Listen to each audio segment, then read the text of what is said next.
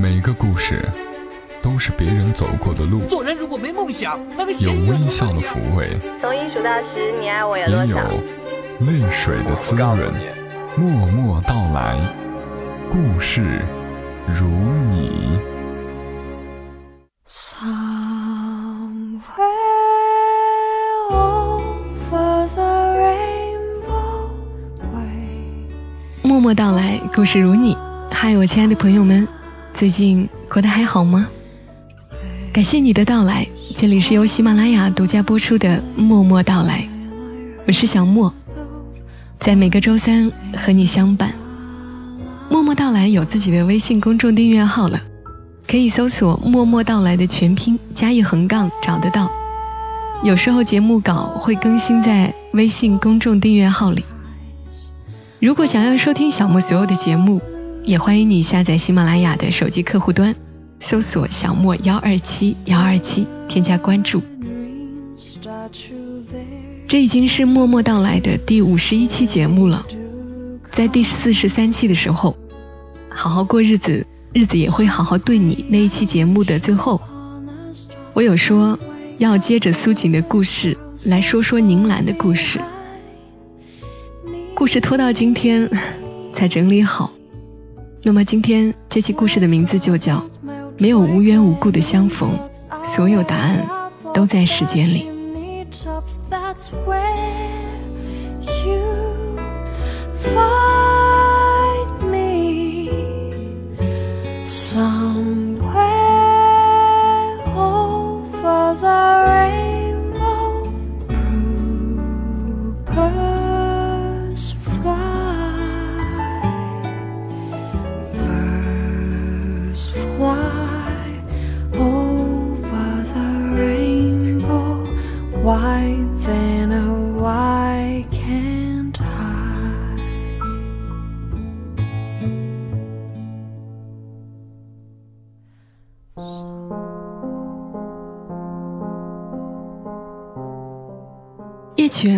是在半个月前知道宁兰又结婚了的消息，另一半还是陈老师，让人真是不得不感叹命运的安排，缘分的奇妙。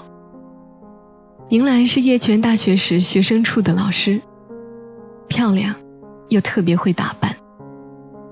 那一年的宁兰刚结婚不久，另一半正是教经济学的陈老师。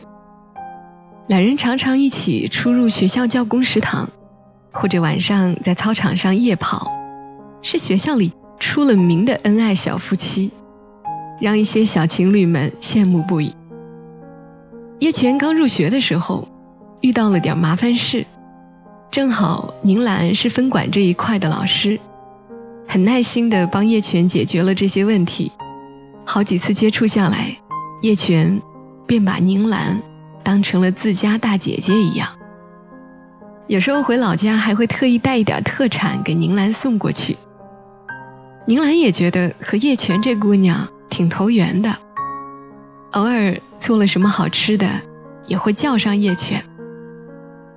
看到叶璇穿衣服打扮上太随意，完全没有自己的风格，也会指点一番。还会找出自己以往的符合叶璇个人风格的衣服送给他。所以，哪怕是叶璇毕业已经快九年了，他们之间也依旧保持着联系。毕业时，叶璇离开学校去实习，宁兰在外地没有来得及送行，他给叶璇发信息，祝他一路顺风，好好照顾自己。叶璇也笑嘻嘻地回了一条：“祝你和姐夫爱情永远甜蜜，早生贵子哈。”只是这一条发过去，宁兰那边没有再回信息，叶璇也没有当回事，他根本没有想到，一句“早生贵子”已经让短信那一头的宁兰几近崩溃。宁兰之所以去外地，是去求医问药的。结婚四年了，他很长一段时间就是这样四处求医。其实，他无法身孕的事，已经在一年前就确定是板上钉钉的事实了。可他还是想试一试。虽然作为另一半的陈老师是不介意的，依旧待他如初。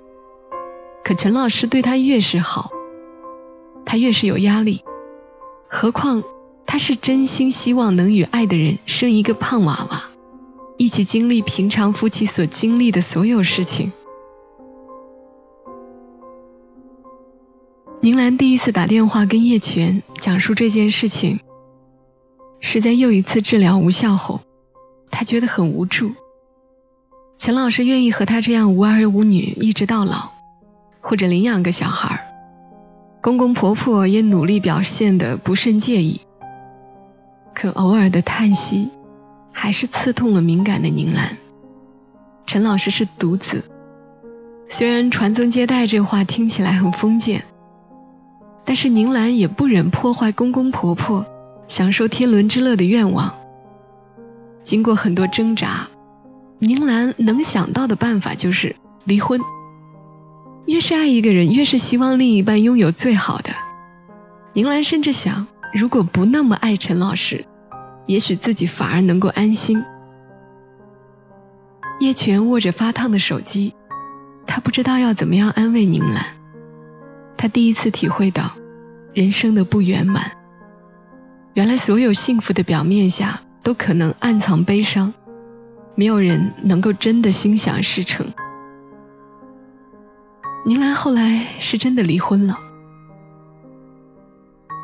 陈老师执意不肯，并再三说明他不介意没有小孩这件事，并说如果宁兰想要小孩，马上想办法联系领养小孩。可宁兰还是坚定的要离婚。这份爱来得太沉重，他自己觉得累了，他不知道这样长久的下去是否还能受得了。这两年，陈老师也好，善良的公公婆婆也好，总是努力在他面前克制着不提跟小孩有关系的任何字眼，而他也要尽量表现得轻松。结果一家人都很疲惫。最终，陈老师虽然和宁兰去领了离婚证，可是他从来也没有想过要再找别的女人，他只是想着，宁兰要怎样就怎样吧。如果宁兰觉得离了婚轻松一些，就离吧，反正他依旧对她好，依旧等着她。这样的日子竟然过了两年多，直到宁兰与一个离异有小孩的男人重新组建家庭一年多后，陈老师才另娶妻子。遗憾的是，宁兰婚后的生活并不如意，这第二任丈夫好赌。不顾家，原本还算殷实的家，没两年就败得只剩下空壳。宁兰不是强势的女人，管不住，也无可奈何。又一次结束婚姻，什么也没要，住回了学校宿舍。倒是听说陈老师与再婚妻子相处融洽，两人相敬如宾，生了个可心的女儿。宁兰跟叶泉说，偶尔看着陈老师的爸妈牵着小姑娘的手出来遛弯儿，她也就远远的看一眼，心情很复杂，但是真心替陈老师高兴。虽然刻意回避，但毕竟是同一个学校的老师，宁兰还是有碰到陈老师的时候。起初，陈老师总是一副欲言又止的样子，张了张口，最终却没开口。点点头又走了，还是后来宁兰拉住陈老师说：“你不用担心我，我现在一个人非常好，有合适的对象，我还是会再试试的。”之后两人再碰到，也终于可以轻松的点头微笑了。是说命运无常呢，还是说人生来就是受苦的呢？陈老师的妻子。在他们结婚三年后，可心的小姑娘刚刚能够咿咿呀呀背诵《鹅鹅鹅》《曲项向天歌》的时候，查出了颅内肿瘤，就是我们所说的脑瘤。要做第一次手术时，陈老师把郊区的房子卖了，一家人搬到学校宿舍。可手术也仅仅只是延长了陈老师妻子不到半年的生命。那个曾经帅气、潇洒的陈老师，命运把他碾压的如同提前掉落的树叶，本该绿在枝头，却已经失了生机，发了黄。还在陈老师妻子生病时，宁兰就尽最大的力帮助他们一家子，照看小孩，帮忙去送点热汤热饭。好在身边都是些善良的人。并没有人说什么闲话，这也是因为陈老师一家以及宁兰平时的为人处事赢得的尊重。陈老师的女儿年纪还太小，对妈妈的离世还不明状况，只是晚上睡觉前总吵着要妈妈，唯有宁兰带着睡才能高兴的接受。有时候吵得厉害，无奈的陈老师。只能快到睡觉的时候把小孩送到宁兰的宿舍。宁兰跟叶泉讲这些事的时候，叶泉弱弱的问了一句：“宁兰姐，你还爱着陈老师的吧？”电话那边，宁兰沉默了一会儿，说：“爱，看他受苦，我难受。”叶泉又大着胆儿说了一句：“那要不你们复婚吧？”宁兰沉默的更久了，才说：“再说吧。”挂了电话后，叶泉忽然意识到，爱情真的不止以婚姻的形式呈现。再一次建议宁兰复婚的是宁兰的父母。宁兰的父亲直截了当的说：“陈老师这个女婿，我和你妈一直都很喜欢。当时你们离婚就觉得很可惜。你看他那小姑娘，又可爱又可怜的。”宁兰的母亲也补充了一句：“关键是闺女儿，你自己还惦记着陈老师，对不？”其实宁兰与陈老师之间早已有了不需要旁人指点的默契。某天，宁兰与陈老师坐在一起，看着小姑娘在草地上玩，宁兰主动的牵了牵陈老师的手，她说：“让我来做小姑娘的妈妈吧。”陈老师喉头有点发紧的嗯了一声，不用看什么日子。只是挑了个两人都有空的时间，去了趟民政局，一家人一起吃了个饭。宁兰说，看着饭桌上的陈老师，竟然有种已经过了一生的感觉。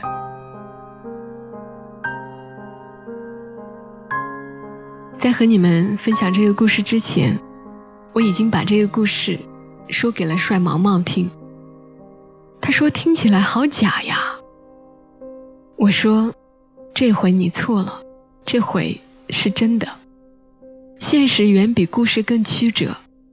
生活中宁兰的原型是我曾经节目中提到过的一个人——橘子，就是橘子的梦中情人的那个橘子，他的小姨。橘子跟我讲完这个故事，我也是脱口而出：是真的吗？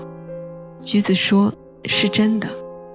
小姨是他的亲小姨。”就是宁兰，陈老师人呢特别好，与他接触过的晚辈长辈都爱他。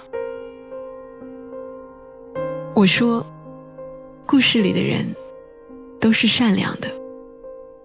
橘子也说，是啊，如果不是长辈们的不干涉、不强求，故事的走向也许又不一样了。这也是小莫为什么愿意来讲这个故事的原因。世事无常，但还好，我们心中有爱。东区的咖啡座，幽暗的沙发里，总有几张熟悉的脸。种聪明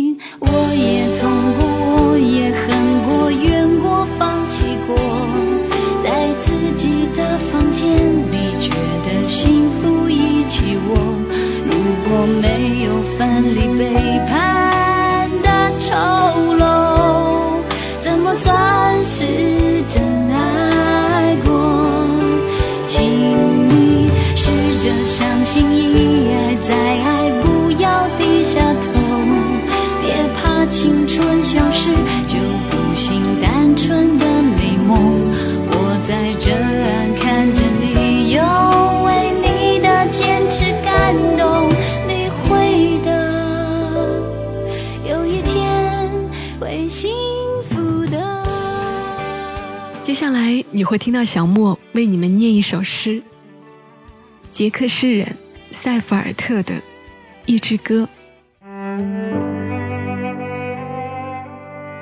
一支歌，诗人塞弗尔特。有谁在挥动白色的头巾，依依惜别他的亲人？每天都有事物在终结。极其美好的事物在终结。信鸽在高空拍打双翼，飞呀飞呀，返回故里。我们带着希望，也带着绝望，从此永远回到家乡。请你擦干湿润的眼睛，朗朗一笑，别再伤心。每天都有事物在开始，极其美好的事物在开始。